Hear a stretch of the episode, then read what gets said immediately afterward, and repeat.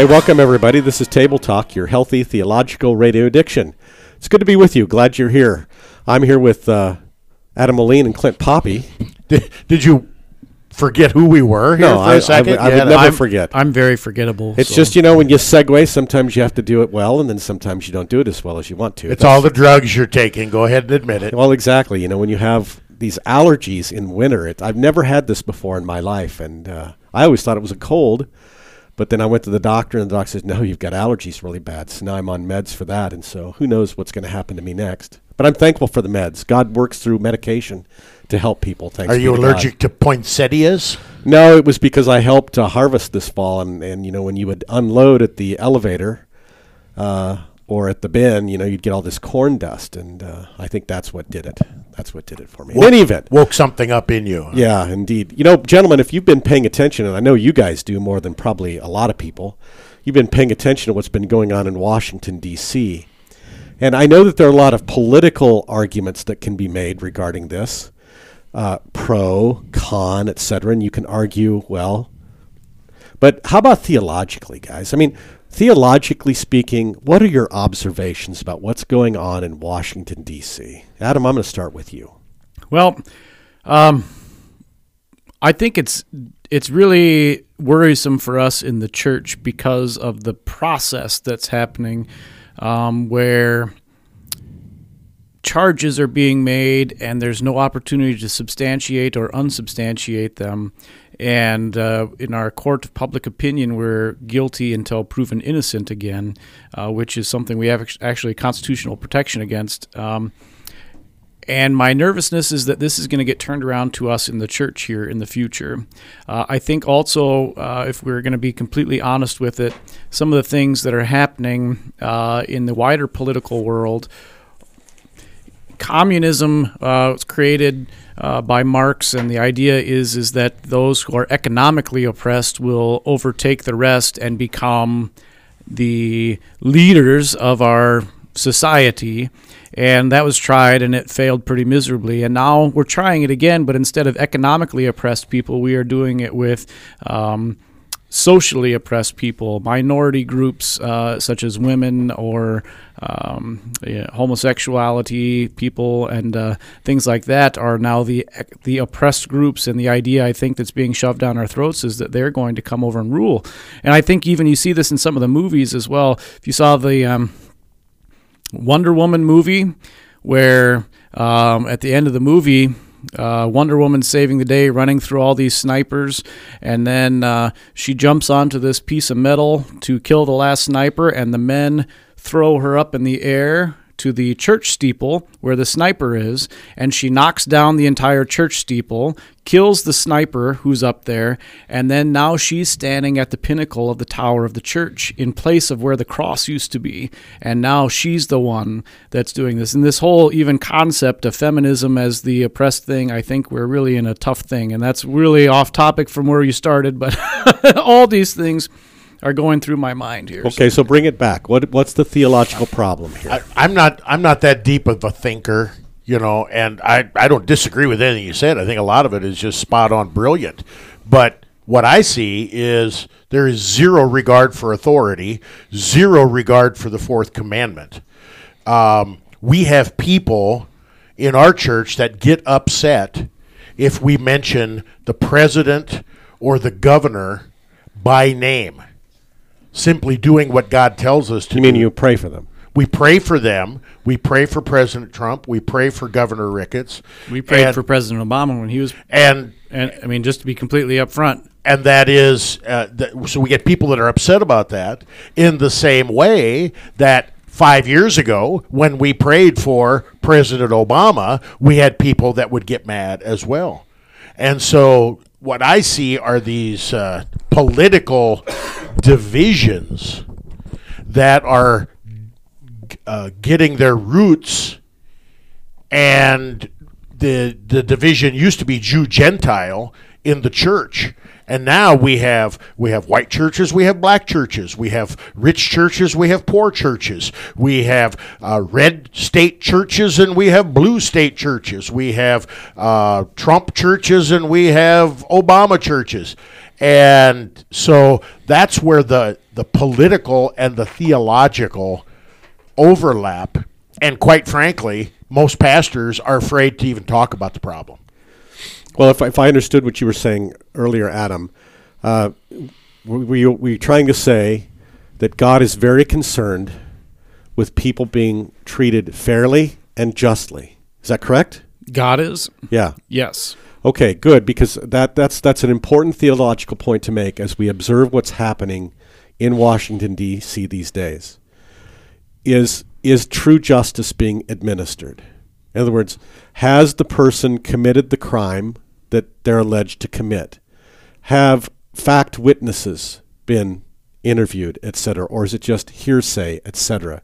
Is it fact or is it opinion? Make sense? Yeah. And how can you spin it?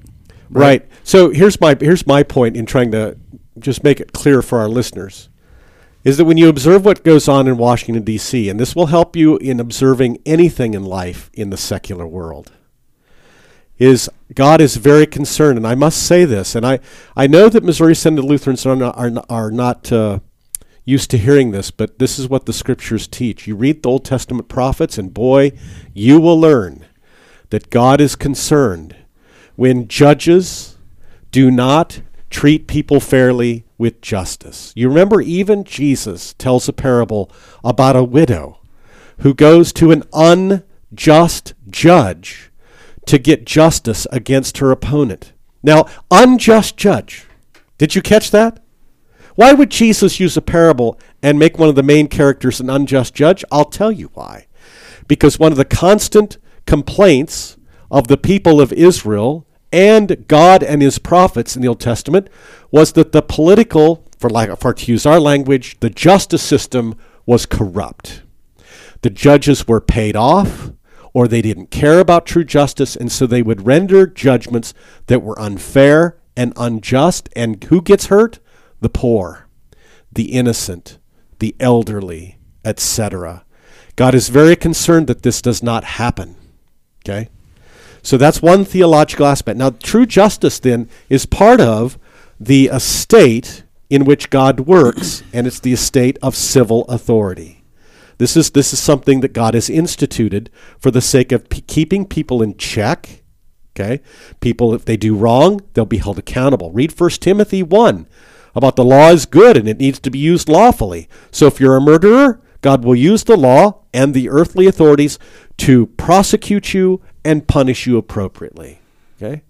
So when you see things going on in Washington, D.C., and if there's no true justice going on, this is not God pleasing. And why is this happening then? So I'll just simply, for the sake of the discussion, let's just assume that injustice is being done right now in Washington, D.C. Okay? Let's just say that for the sake of the discussion. Why is this happening? Okay, let's get to the bottom line here. Theologically speaking, why is this happening? Clint, you want to have a whack at it? Well, uh, I want to I want to frame your question here just a little bit before before we try to answer it. Uh, wouldn't you say that both sides of the argument with what's going on in Washington with regard to impeach or not impeach, both sides are saying injustice has been done? Yes. the the uh, Yes. uh, the Republican side or the right side, the uh, conservative side would say there's no rule of law, justice has not been done. The uh, anti-Trump, pro-impeachment crowd would be saying we have a president who has violated justice and the rule of law, and this must be dealt with. Would would uh, would it be fair to say that both sides of the argument Yes. are saying the same thing? Precisely. And what God has given is there are earthly authorities who will decide judges, juries, etc. You see. And so God's at work. Okay? And, so, this is a fourth commandment issue. Yes. Uh, yes. When you know you asked before what what part of God's word applies here, God is the ultimate authority, and God delegates that authority. It is God at work through parents, uh, police officers, uh, elected officials, uh, parents in the home.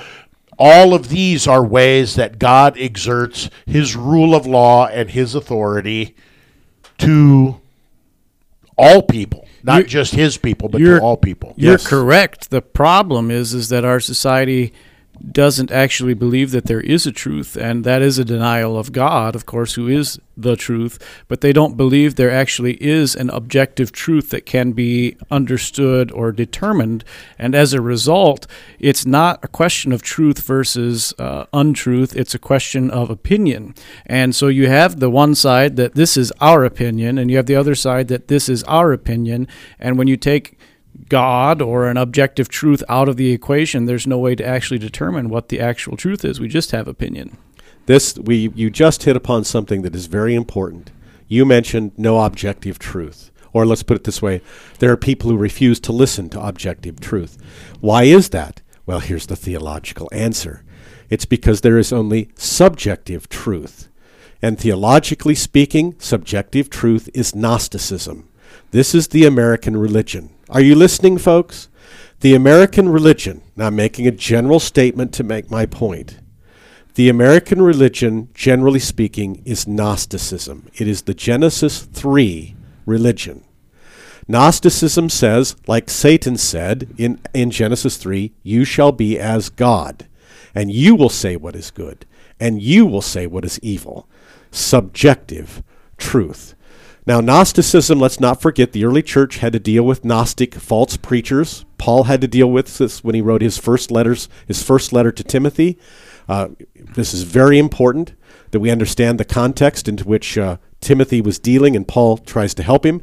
Is that it's a Jewish Gnosticism that the early church had to deal with immediately? Because let's not forget, Alexander the Great Hellenized and Greeked the entire civilization of the world at that time, and that includes the Jews, the Hebrews. Okay, and so they got Greeked. And so Gnosticism was in, it infiltrated everything. And one of the main teachings of Gnosticism was you have a spark of divinity within you, which means that you are self creating, you are self perpetuating, and you are self saving. You are uh, you you make yourself whatever you want to be. Sound familiar? Does that sound American? You can be anything you want to be. Now, on the one hand, you can say, well, yeah, we understand that. But on the other hand, it's a deep seated Gnostic religion where, again, I'm going to repeat this, and we're going to come back to this after the break because this is really important. Why is why is injustice happening not only now in Washington D.C. but why will it happen in the future and why has it happened in the past and why are there unjust judges all over the world in the United States is because they are gnostic. And so to give a classic example of this, the abortion industry and the abortion people who say that abortion is wonderful, it's because they're gnostics.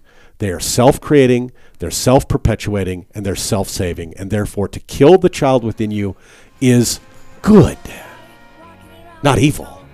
Path to success. Yeah, more on this stuff when we come back from the break. The stars creak, I should sleep, it's keeping me awake. It's the house telling you to close your eyes.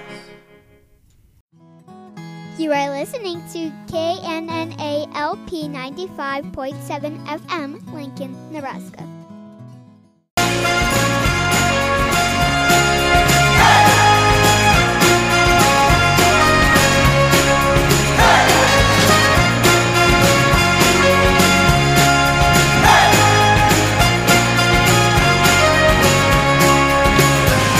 Hey, welcome back, everybody. This is Table Talk, your healthy theological radio addiction. You know, Psalm 146 says, Put not your trust in princes, in a son of man, in whom there is no salvation. Um, things go wrong uh, in the civil realm when princes who are creatures of God and who are to act as creatures of God within certain boundaries that God Himself has given. When these creatures decide, you know what, I know better than God, I know better than His Word. Now they not they may not say that categorically in those kind of words, but they're, they're, the way they talk and the way they act is precisely how this gets revealed. So, example, if you're not following what I'm saying, let me give you again a classic example. God says, "Do not kill, do not murder." In the fifth commandment, protect life. And too many politicians in the civil realm in our country think that it's perfectly fine. In fact, it's like a sacrament to murder your child in the womb. Okay. So God says, Do not trust in princes, in a son of man in whom there is no salvation. My point here is this, real quickly, and then Clint has a question that he wants to ask, and I'll, we'll get to that in a second. But thing you can always diagnose when things go wrong in the civil realm.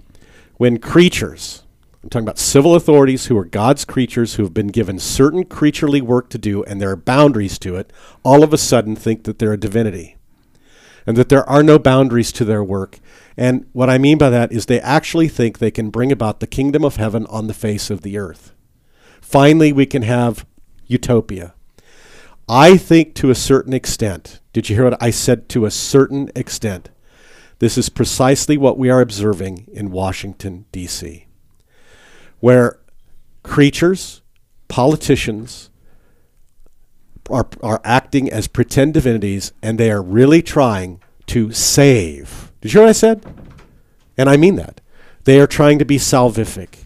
They are trying to save a country from the devil. And when I say the devil, I think they that they've made it clear who the devil is. It's the president of the United States. They, now they don't say it in so many words, but when they say that our country is in deep jeopardy or in deep crisis or whatever the words they used, not only now but in the future in 2020, th- they have become salvific. And they're using the Constitution to do religious things, you see. This is the deep seated problem. Again, to repeat don't trust in princes because you don't have salvation in them. These men, this is the problem with all politicians, and I, I want to make sure I'm not just picking on like Democrats, but Republicans have the same problem. It's the same Genesis 3 problem is that they, they forget that they are creatures and they think they are divinities and they think that their words are divine and infallible. And so it's what, what happens now, one of the things we're observing is whether it's in uh, communist Stalinism, okay, or whether what you mentioned something earlier, uh, Marxism, right, Adam, in our before, um, these it, it's a religion, and so so when if you say a certain thing that contradicts their religion, or if you think a certain way that contradicts their religion, then you become, as Hillary Clinton said during the campaign of 2016. In other words, I'm going to paraphrase Hillary's words. If you disagree with me and the stance of the Democratic Party, you are irredeemable. Now, do you understand the significant shift this is? It, isn't that kind of crazy too, considering the, the beauty of what our the framers of our Constitution set up was a system in which there was no person who actually was the authority or the the person who we look to for salvation or the person who is the ultimate um, in charge person. Rather, the authority was supposed to be the actual law itself. That that was the thing that was. So it's not I'm following you or or uh, Hillary or Trump or whatever, but rather I'm an American and I have these rights because the law says so, and I have God-given. these freedoms. In- right. In, in, in, yes. God given, th- and this gets back to objective truth versus the subjective Gnostic religion of the United States. Now, I want to finish my point here, if I may, with what Hillary said. I don't think people really understand what was revealed in her words. That is, when when well, let me back it up here. It used to be, now again, I'm making a general statement and it may be romantic. If it is, well, correct me. But generally speaking, when politicians would deal with each other, they would do so in a civil way and say, Yes, now my opponent has made this point, and I've heard the point. However, I disagree, and here is why I disagree with my opponent. It would be done in a civil way and it would be done diplomatically in that kind of a fashion. Make sense? That's no longer done anymore. And here's the significant shift. And you talk like that the old ways because you knew that you're a creature. And you knew that you were doing stuff that was creaturely work that had boundaries, that you could only do so much. Okay? Now we're beyond that. Uh, and I'm not saying this is anything new. Okay? But what was revealed in her remarks, and again, I'm paraphrasing, if she was saying to all of us on the campaign in 2016 that if you disagree with what I say and what I think and what my programs are in the Democratic Party that I represent, you are irredeemable. Here is the, the significant shift is now we have we have learned that politics is now salvific and it is a religion. And so the, the language reveals what's going on. This is now the language of theology irredeemable. And there's only one thing you can do with people who are irredeemable. You can't talk to them. You can't reason with them. You can't even debate with them. There's only one thing you can do with irredeemable people, and what is that? They must be eliminated by any means possible. Brothers and sisters, what we are witnessing in Washington, D.C., to a certain extent, is not just a political exercise of trying to exert power over another. That's true. But there is something else going on here.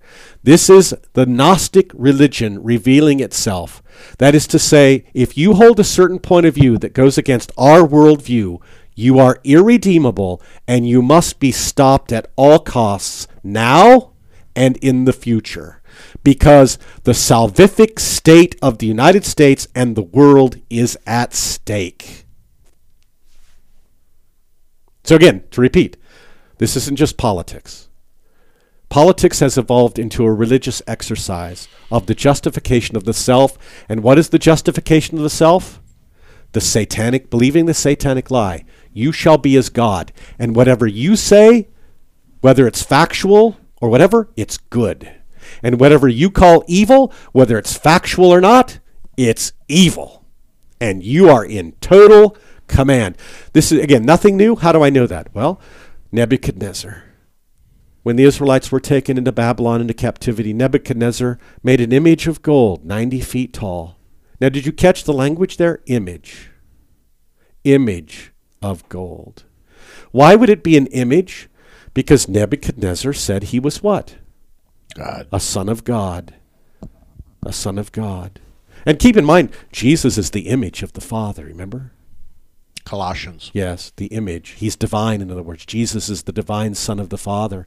And so Pharaoh, Pharaoh said the same thing. The Caesars said the same thing. So if you, if you know the ancient coinage in the uh, Roman world, you had the, the face of the Caesar, and below the face of the Caesar, Lord and God. So I hope this is making sense. Now, I said you had a question earlier, Clint, but uh, maybe I've addressed it. Maybe well, you, I haven't. you you have addressed most of it. I just uh, for some of our hearers, you know, you're you're using the term Gnosticism in uh, in a way that I think many people um, are not familiar with. And so, if you could do two things, one, uh, give a very simple, um, as if I'm a seventh or eighth grader, give a very simple definition of what you mean when you talk about Gnosticism. And then, if you can make crystal clear how what's going on in Washington right now supports your assertion that Gnosticism is the American religion. Well, or that's being perpetuated. Yes, yes. Well, Gnosticism is, like I said earlier, it is the lie of Genesis 3. You shall be gods, which means you create yourself, you sustain yourself, you save yourself, to use our language of, okay?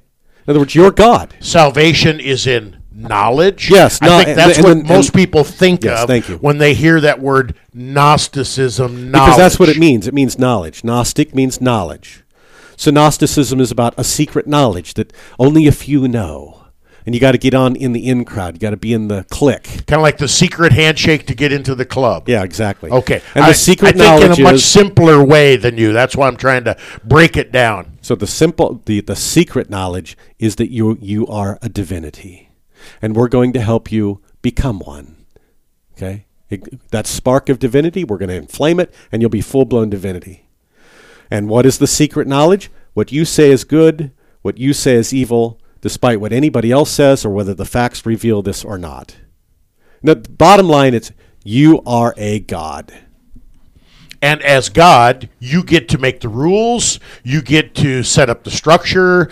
Um, you are your own rule of law. You are a law unto yourself. And this is how this is how it happened. So theologically, of course, then you don't need Jesus to save you because you're not a sinner, et cetera, et cetera. But politically speaking, in the civil realm, a Gnostic is yes, I'm the judge, I'm the jury, I'm the hangman, and everybody else be damned. And vengeance. Yes. God has the authority of vengeance, and so if you're your own God, you get to Yeah.